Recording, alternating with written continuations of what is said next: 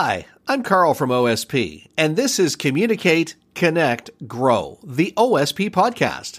On today's episode, we're talking about avoiding grammatical errors in your writing with our editing code GRAM.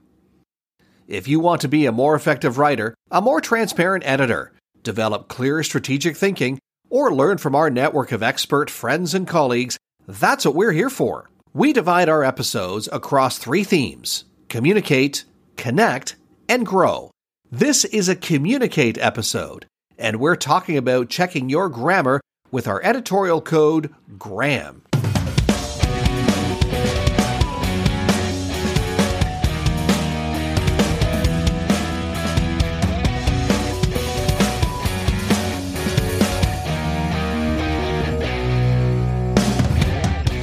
The GRAM editing code falls into the word choice phase of the editing process, and it's about final checks for polishing your writing.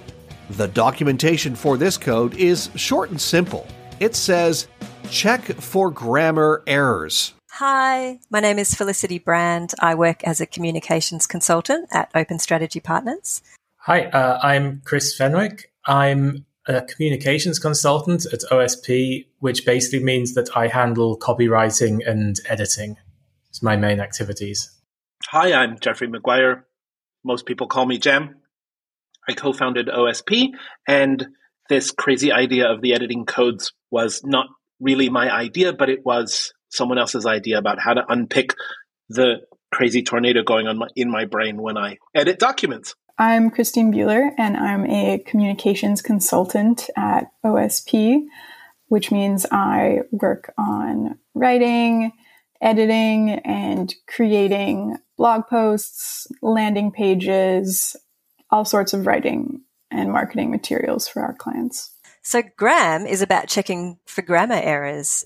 Grammar errors are bad and easily avoidable. Incorrect grammar is the quickest and easiest way to lose your reader. So GRAM is about using correct grammar in your writing. Um, it feels like an obvious writing principle, like an obvious editing code to have, but it's so important. It's why we have a code for it. You'll lose all your credibility as an author if if you have grammatical errors in your writing. So that's why we have the code for it, and we always edit for grammar. Uh, it's a very very simple one. It's are there grammatical errors in the text or not? So G R A M is our code to remind ourselves to check grammar and punctuation. We edit in four phases at Open Strategy Partners, or five really. We look at, we do a positivity pass where we say, hey, this and this and this was great. And we mark it so that whoever wrote the last version, the, the first draft, for example, knows that that's good work and that reinforces that great behavior.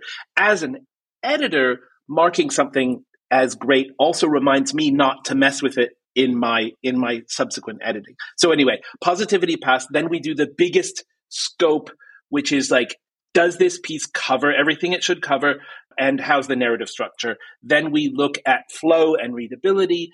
Then we look at style and phrasing, and the gram code comes in the last phase, which we call word choice, which is the smallest details. And gram is a reminder to write right.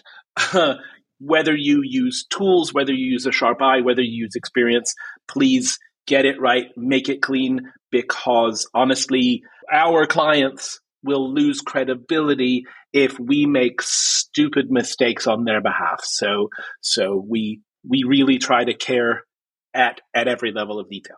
That's like the crucial point about writing with correct grammar. Uh, I mean, you know, people will often try to argue with you and just say, oh, it doesn't really matter and this sort of thing. But actually, it does. Uh, and the reason it matters is rhetorical. If you're using the language in a way that is obviously in- incorrect, uh, it makes a bad impression on people. And especially in a kind of professional context like this and business marketing, of course, your language has to be has to show that you show that you have high standards. I completely agree and we work essentially exclusively in the B2B technology communication marketing area and it's a long game. Content is a long game anyway. Content marketing, inbound marketing, all these things that we touch on. And one of our goals is to build trust between the client and the reader. So between ourselves and whoever is consuming this. And if we get a technology de- detail wrong, that's a terrible sign. If we choose the wrong sort of terms to address people with, if we use business words instead of technology words for a developer piece, for example, that makes it much more difficult for people to trust us or trust our client in effect. And the same goes for sloppy work. So Gram is all about not being sloppy. Gram is a pretty simple editing code. It just means check for grammar errors. Look at your grammar. Make sure it's correct. Now we're going to look at how this code is used in your typical workday as an editor. Yeah, look, it's really interesting because most word processing programs today have inbuilt spelling and grammar checks. Um, Microsoft Word, Google Docs. You can now also go one step further and use online tools like Grammarly. OSP uses Grammarly. Um, there's also the Hemingway app. They'll help you finesse your writing and they'll look for passive constructions and obvious spelling mistakes. But even with the existence of all these tools, we, we still have this editing code for Gram. When I'm editing, I think my most frequent use of this code um, is for missing words, sentences that look whole, but maybe missing a key word, usually a conjunction that joins clauses and but, therefore, and usually only the author knows what they meant. So when I'm editing, you know, sometimes I do have domain knowledge of what the piece is about and I can take a guess at missing word or fixing grammar. I mean, just yesterday I was editing something where I wasn't that familiar with the technology and yeah, I just, I just left a comment for the author and uh, for Gram. I think there's a word missing. I made a suggestion, but you know, please check to see if I have indeed resolved the issue. And so that's just going to be like a telegraph for the author to relook at that and decide how to finesse that because as an editor, you know, I've got my reader advocate hat on. If I trip over something, every other reader coming behind me is also going to trip over that. So it is something to fix. Additionally, at OSP, we work with friends and clients from all over the world, for many of whom English is not their native language. So Gram does get used in those instances as well. Usually just, um, perhaps if I'm suggesting changes, I'll I'll tell them it's because of this gram editing code. Oh, well, I can't really list every possible grammatical mistake in the language. I mean, there is a kind of syntactical paradigm of what a well formed sentence is in English. And if the writer violates that, then a little alarm bell goes off in your head. There are some slightly more subtle things that some people might not be aware of, like whether you can use a relative pronoun that with animate things, like the man that I saw yesterday rather than the man who or whom I saw yesterday. There are these slightly more subtle things like that. Like again, I'm stuck on that, but like using that after a that as a relative pronoun after a comma is usually not something you would do uh, because that is usually a restrictive pronoun in the way that it binds to the antecedent. So putting a comma in doesn't make sense. You would, if you're using a comma, you would be using which. I mean, you can go down all of the these rabbit holes. I think there's there's some things that are just like flagrantly, obviously wrong, and then there are other things that are maybe slightly more subtly wrong. There's different degrees of loudness in the alarm that goes off, but it's always a sense alarm is ringing. you have some you have some some of the classic con- conflicts. Um, the perception of how to use which and that between UK and American English is is basically reversed, despite which being the relative after the comma, grammatically speaking. And so I don't know. It's it also leads to fun behind the scenes disputes sometimes. For me, it's also kind of a blended blended part of the checking for are there too many pronouns here? Have I lost? Is is somebody going to e- be able to easily track where I started and where I'm going to? It it falls into that uh, that kind of a is this really making sense to me in in my in my way of approaching this?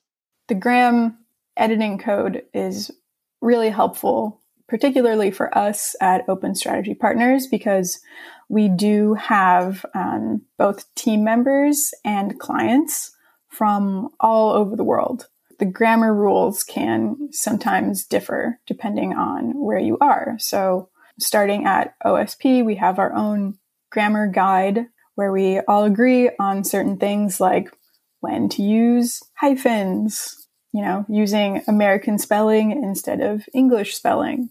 And so, yeah, sometimes, you know, I'll, I'll catch that maybe when I'm going through a piece. Maybe favorite is spelled with a U or something. It's just a, uh, a good reminder and it keeps us all on the same page.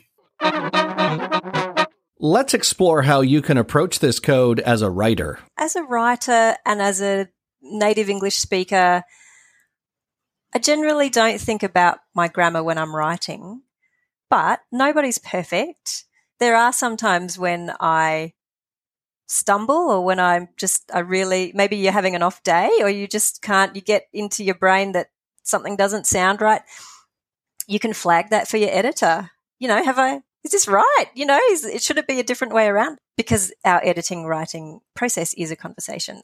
And then the other thing I would just say about writing for grammar is um, there are choices. You know, there is not one true way all the time. So you do have choices with your grammar. Follow your in-house style guide, or if you don't have one, the OSP writing guide, or one of the major style guides, Microsoft, Apple, Google style guide. They will also have grammar decisions that you can follow. Working as a writer, when I read, of course, I'm going to pay attention to how well a piece is written. I guess that's like shoemakers noticing people's shoes first. So when I'm reading and if I come across a typo or a grammatical error, I will immediately judge that piece. You know, everything kind of shifts down a notch and I just think, uh, should I continue? Uh, I call into question everything about that piece. So, and I don't know if I'm judging too harshly, but um, this is my view. So, incorrect grammar will immediately undermine your whole piece. It calls into question your integrity as an author. It doesn't matter if you've written a masterpiece. If you have typos or grammar mistakes, the reader will assume you're lazy. Maybe they'll question your logic, your accuracy, your evidence.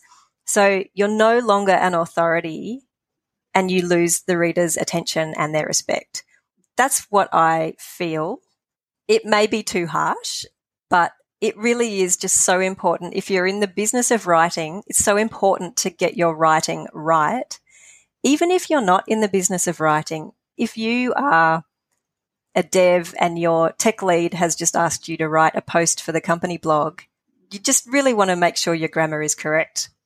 Not really explicitly. I mean, I think I've internalized the grammar of English to such an extent now both writing and doing proofreading that it's not something that's like explicitly at the forefront of my mind. I think more it's something that you're thinking about when you're an editor. Like you're reading the thing with a different kind of eye. You're reading it with an eye for spotting mistakes. When you're writing, you're usually not thinking like that. And you have to go back when you edit your own work and maybe try to look at it like that. But often you actually miss things as well because if you've been writing it and reading over it, 10 times already, there might be a, say, a phrase or a sentence that you have copy pasted from below or moved around a few times. And the way that you've inserted it, you know in your head what it should say, uh, but you have left another word in. And so the mistakes, I mean, I think in things that I write, the mistakes that might appear more likely a result of me editing the piece and forgetting to take another word out and then trying to proofread it myself. But because I've been reading it so many times already, I just like skip the step I skip the the crucial spot already, and my brain fills it in with what the correct alternative should be. So I think as a writer, it's not something that I think about, and I think it's actually very difficult to think about it explicitly as a writer because you're if at least if you've internalized what the correct grammar is because you're kind of you, you you skip you can skip over these areas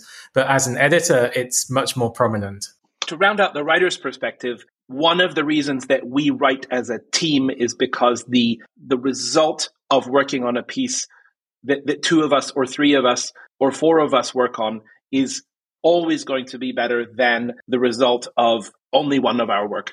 One of the reasons is because when you're reading your own work, you're reading what you wanted to write and you're reading what you imagined you wrote and not necessarily what your fingers did um, when you stayed up too late after dinner to finish something as a writer, obviously, it's very important to have good grammar, and you probably don't want to be told that you're making grammar errors, but as a writer, I think the gram editing code is really healthy because many of us haven't really thought or talked about grammar in any sort of real way since college, maybe even farther back to like middle school or grade school. I think it's honestly it's just helpful to have like a refresh on like basic grammar rules. There's a lot of things that you can forget even if you're a writer who is supposed to be looking at grammar every single day. Sometimes you can look at the like official grammar grammar rules and you'll be like, "Oh, I've been doing that wrong for a while." Everyone's really nice at OSP, so they'll just correct you nicely. Now, this writing code is important to readers for many different reasons. I, I think that um, I think that grammar errors are bad and they're easily avoidable. So there are a lot of accessible tools these days that will help you avoid grammar errors. It also speaks to the value of a technical editor because sometimes those tools, you know, don't pick up things. So you need a human. And let's think about this. The reason you're writing something is because you're trying to convey information. Maybe you're trying to persuade people. You're trying to convert them. You're trying to get them to do an action. If you have grammatical errors, it undermines your message. Um, you're going to lose your reader in that they're not going to do what you want them to do. If you are just trying to convey information, are they even going to believe that information? If if you have grammar errors and you didn't find them, were you too lazy to pick them up? Why should they believe what you're saying? So you're not a credible voice on the topic. Or if you're trying to get them to click here, buy now, join the community, why should they act if you've got grammar errors in in that piece of writing? You're losing their trust, their confidence in you as a writer. So we started out this episode and I was thinking grammar, it, it's a small piece, it, it's an obvious piece. But really, now that we wrap up, I can see how important this code really is. And I hope that all our listeners can too. As an editor, I mentioned that you have an alarm bell going off, but I think readers often do have this as well. They might not immediately be able to pinpoint the the source of disease, but I think they'll know that something is a bit off and again, this just comes back to like, and then as soon as they notice something is a bit off, you've lost them. They no longer have confidence in in what you're saying, and then they might actually start to be preoccupied with proofreading your text rather than paying attention to the content. Right, that could get super distracting. And the reason why open strategy partners exist is to write and create functional communication, um, mostly words. We do other things too. And the functional communication is to show a potential adopter of a technology, a potential purchaser of a service. Here's what this technology does, and here's how you could benefit from that. And give them a path to a conversion, to download and install an open source package, to buy something, uh, to, to book a demo. And functional writing can be interesting, can be beautiful, but there's always a purpose behind it. And our purpose is to build trust and credibility for the people we're writing with so that that conversion can happen. And if we're distracting them with bad form in any number of ways, then it's really hard to build that trust.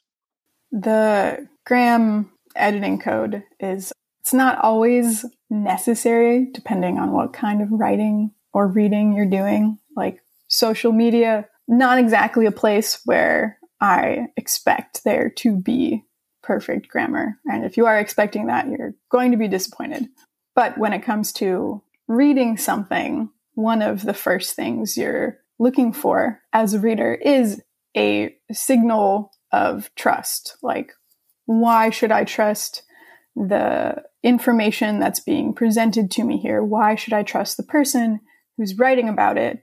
And having correct grammar is just a simple way to build at least one block of trust. I know that's true for me as a writer.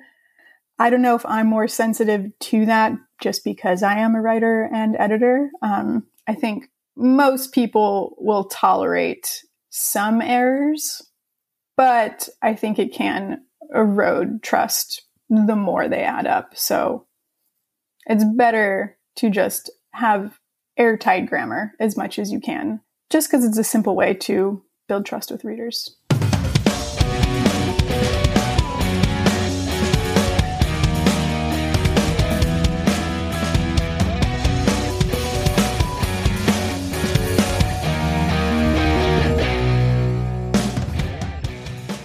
I hope you, dear listener, didn't find any glaring errors in our words today. Please forgive us and remember to check your own writing using a tool, an editor, or by walking away and looking at your work with a fresh pair of eyes. Share your examples or questions with us via Twitter at open underscore strategy or email hello at openstrategypartners.com. Next time you're writing, be mindful of word choices that contain references to time. Oh, and speaking of time, yesterday I bought six watches. You could say I have a lot of time on my hands. How do you use date in your writing? Share your examples or questions with us via Twitter at open underscore strategy or email hello at openstrategypartners.com. This was one of the editorial codes we use at OSP. If you'd like to learn more in the meantime, come on over to openstrategypartners.com. Have a look on our writer enablement workshops, case study offering, or get in touch to talk about your strategy or product communication needs. Thanks to everyone who contributed to this podcast. All the P's at OSP. Thanks to our clients who believe in us. Shout out to Patrick Gaumont for our high energy maple syrup flavored theme music, and to Mike Snow for additional horn arrangements. Thank you for listening and subscribing. About our three themes on the podcast, you'll hear different members of the OSP team hosting episodes over time. Communicate, all things communication. We share how we tackle writing, editing, word choices, formats, processes, and more. Connect, in depth conversations with interesting, smart people about who they are, what they do, and how they approach their life and work as communicators, technologists, and leaders. Grow. We cover approaches to understanding and expressing the value of what you do, including tools, templates, and practice. We also feel strongly about building a mindful, positive, human first culture at work. That's bound to pop up from time to time, too. This podcast is us figuring out communication, connection together. Subscribe now on YouTube, Apple Pod, the podcast channel of your choice.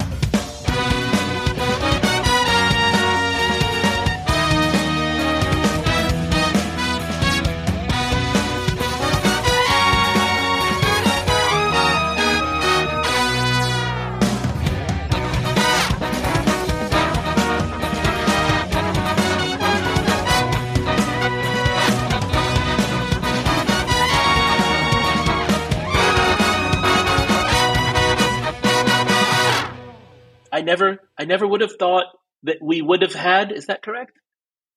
Yes. when it comes out of my mouth, it sounds wild.